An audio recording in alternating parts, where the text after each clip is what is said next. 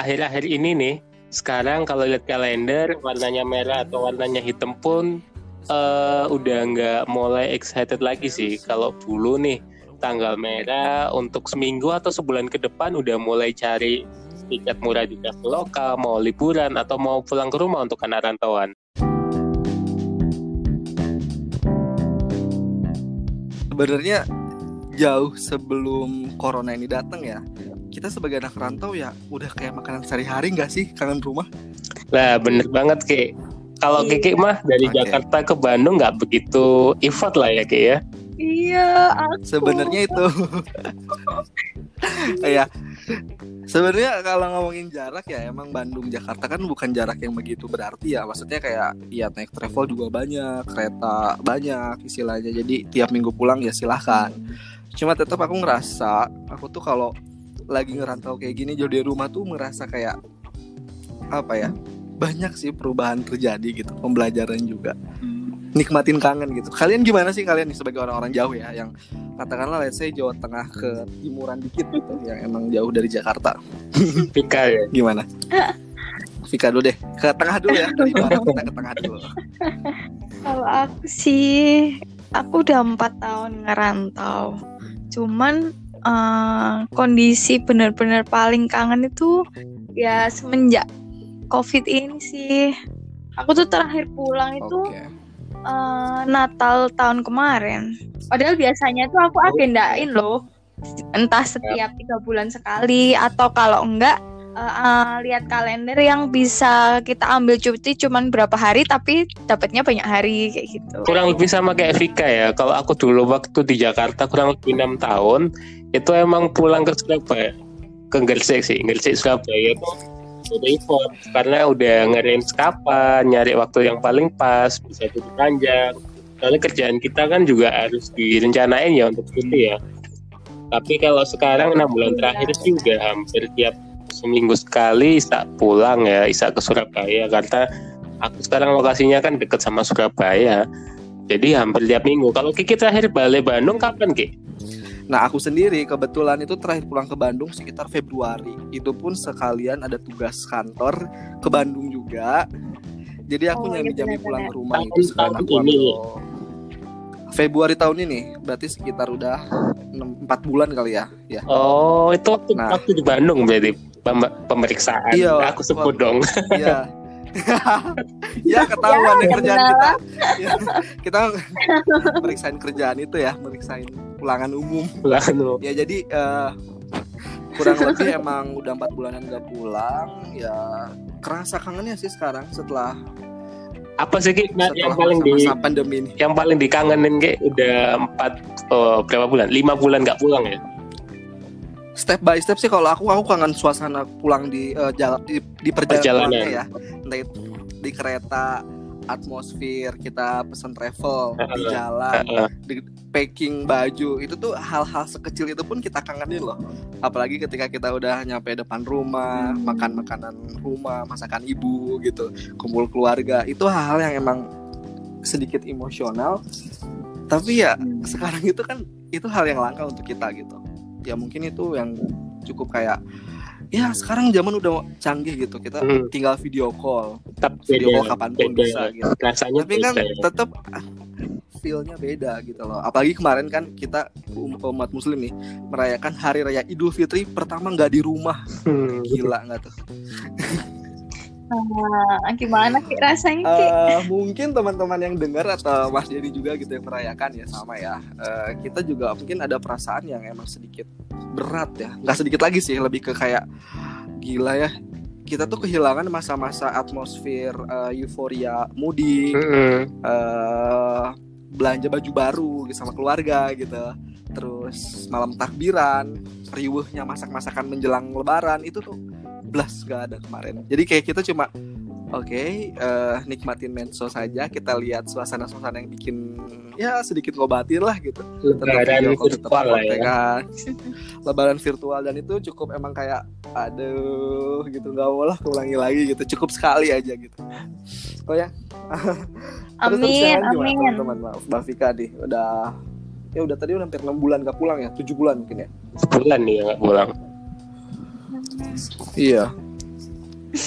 Gimana Mbak Vika? Aku sih uh, kalau yang paling dikangenin sih apa ya? Solo emang Solonya sih, apa orangnya? Uh, oh. uh, Solo Masa? ya. Karena di situ banyak orang-orangnya. Kalau yang paling tak kangen sih yang jelas keluarga. Karena kan aku di rumah tinggal mama sama Papa adikku aja kan ya. Okay. Papa kan udah nggak ada kan. Nyesel gitu kemarin-kemarin ada waktu kok nggak pulang.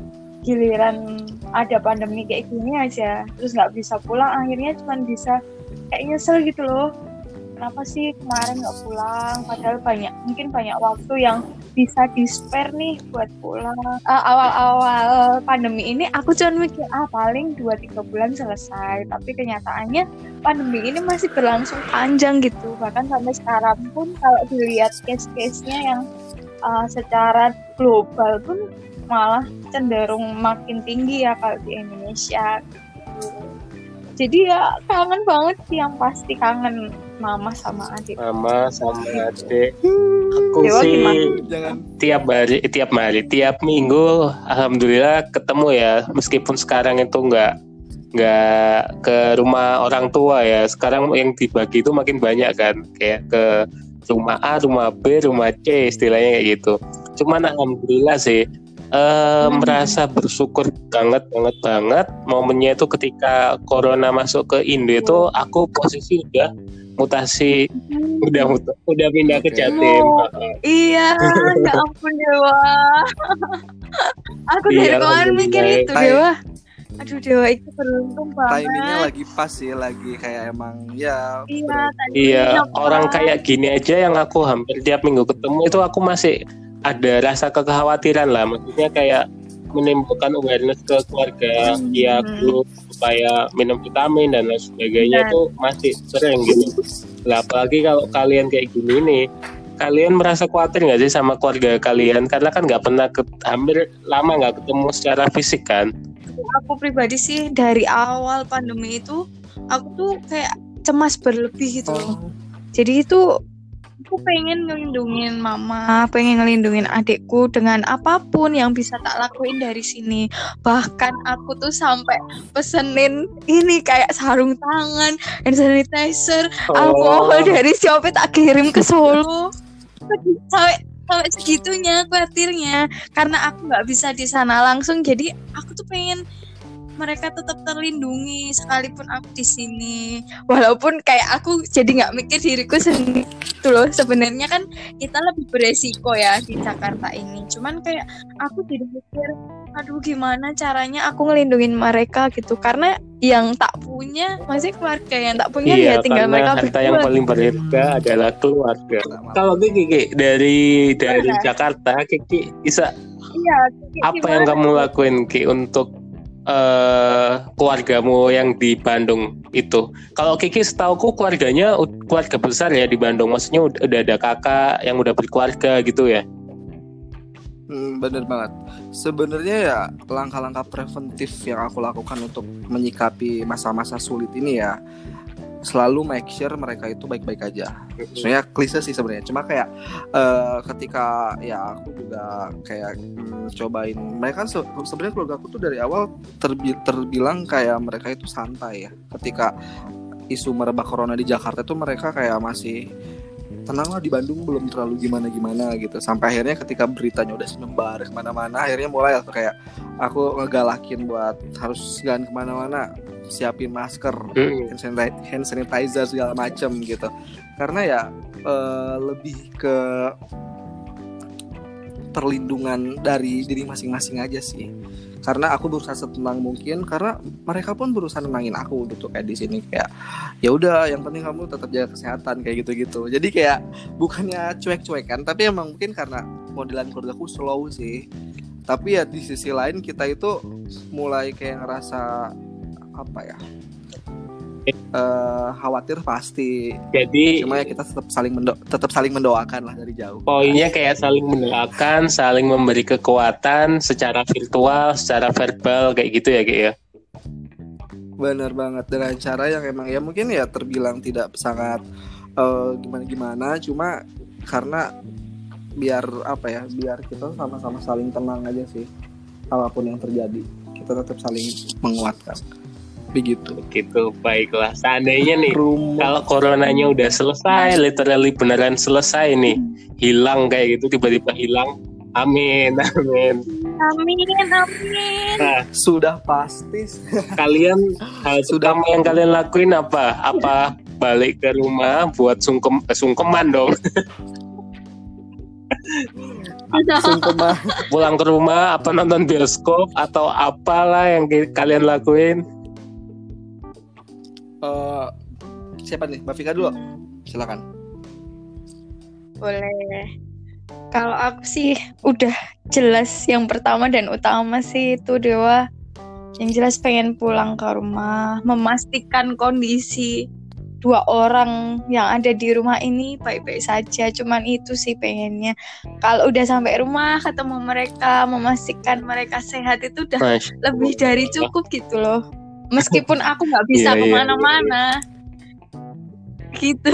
Walaupun weekend nih pulang cuman hari Sabtu Minggu balik lagi ke sini nggak apa-apa. Yang penting ada waktu buat kayak make sure aja mereka sehat.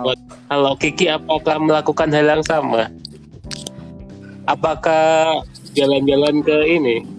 Uh, kayak udah mulai gatel untuk nyanyi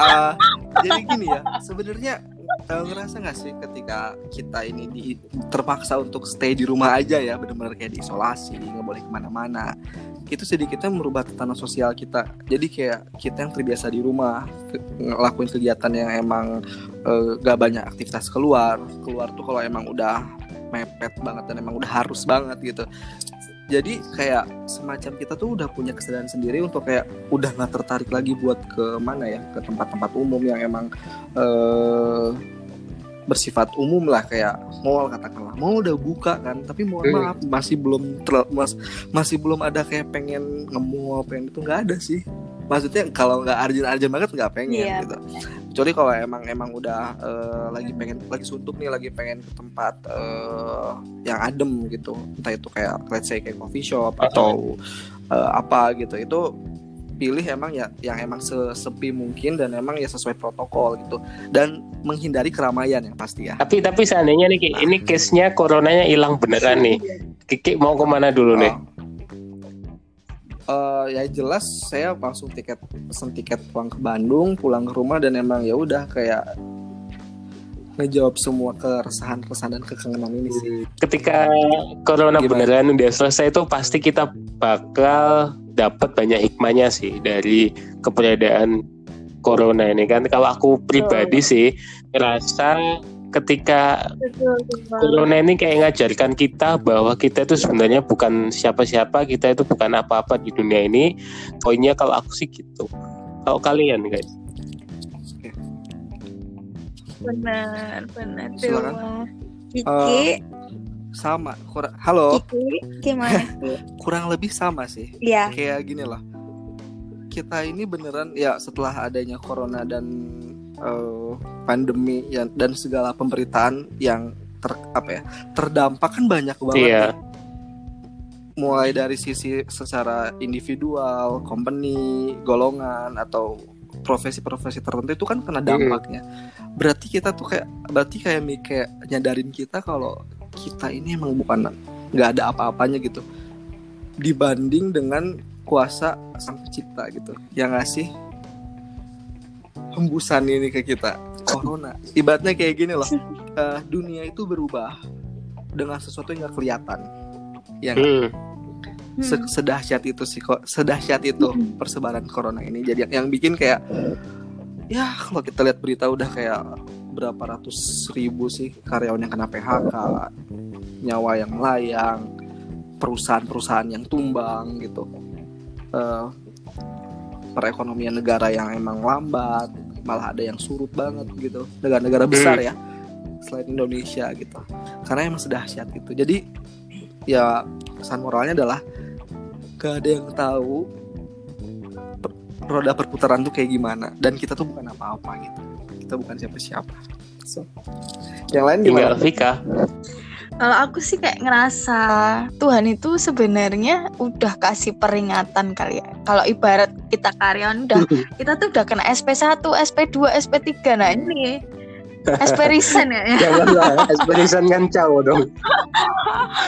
Enggak, enggak. Maksudku kayak Tuhan tuh udah kasih surat teguran, terus SP1, SP2. Mungkin ini tuh SP3-nya buat kita. Benar sih. Iya, kerasa nggak sih? Kayak kayak udah udah udah disantil kayak udah eh ini yeah. tuh iya. kayak semuanya kan titipan. Kita harus jaga sebisa mungkin. Tapi mungkin Tuhan juga ngerasa kalau ini cuma dititipi aja nggak bisa, nggak bisa jaga gitu dengan hmm. kayak bencana alam yang ada kayak gitu tuh sebenarnya udah kayak teguran nggak sih dari Tuhan Belum buat sadar. kita kitanya aja kayaknya yang nggak aware Benar. nah terus inilah dikasih SP3 barulah semuanya. Langsung gebiar. Makanya nggak tahu-tahu ini udahan. Kayak gitu sih aku ngerasanya kayak jadi jujur kayak sebelum pandemi ini tuh aku tuh kayak uh, oh jauh dari Tuhan kan rajin loh kamu tiap minggu. Kayak, aku ngerasa aku aku ngerasa kayak gitu dewa uh, apa ya kayak aku padahal setiap malam tuh dulu ya itu pasti aku berdoa bangun tidur aku doa. Terus kadang tuh aku sering juga kalau misalnya baru ada permintaan apa aku mesti rosario 9 hari apa gitu. maksudnya rosario itu? akhir-akhir kayak zikir lah kalau itu kita. tuh biasa sebenarnya kayak berdoa gitu kan mbak ya sebenarnya rosario itu kayak uh, uh, kayak devosi devosi oh, itu berdoa penghormatan ya. gitu loh dewa jadi ngerasa uh, sekarang tuh nggak ada lain yang eh nggak nggak ada orang lain yang bisa diandelin sekalipun itu dokter ya kayak mau bener-bener um, mau deket sama Tuhan lagi terus mau mau intinya nggak mau jauh lagi dari Tuhan gitu loh. Nyesel aja selama ini tuh aku aduh, aduh, aduh. gitu. Nyesel deh wah kayak bener-bener mau Tuhan aku mau balik sama Tuhan kayak gitu. Mau mau jadi anak Tuhan yang baik lagi. Nggak mau neko-neko. Kayak gitu hmm, rasanya. so deep dalam banget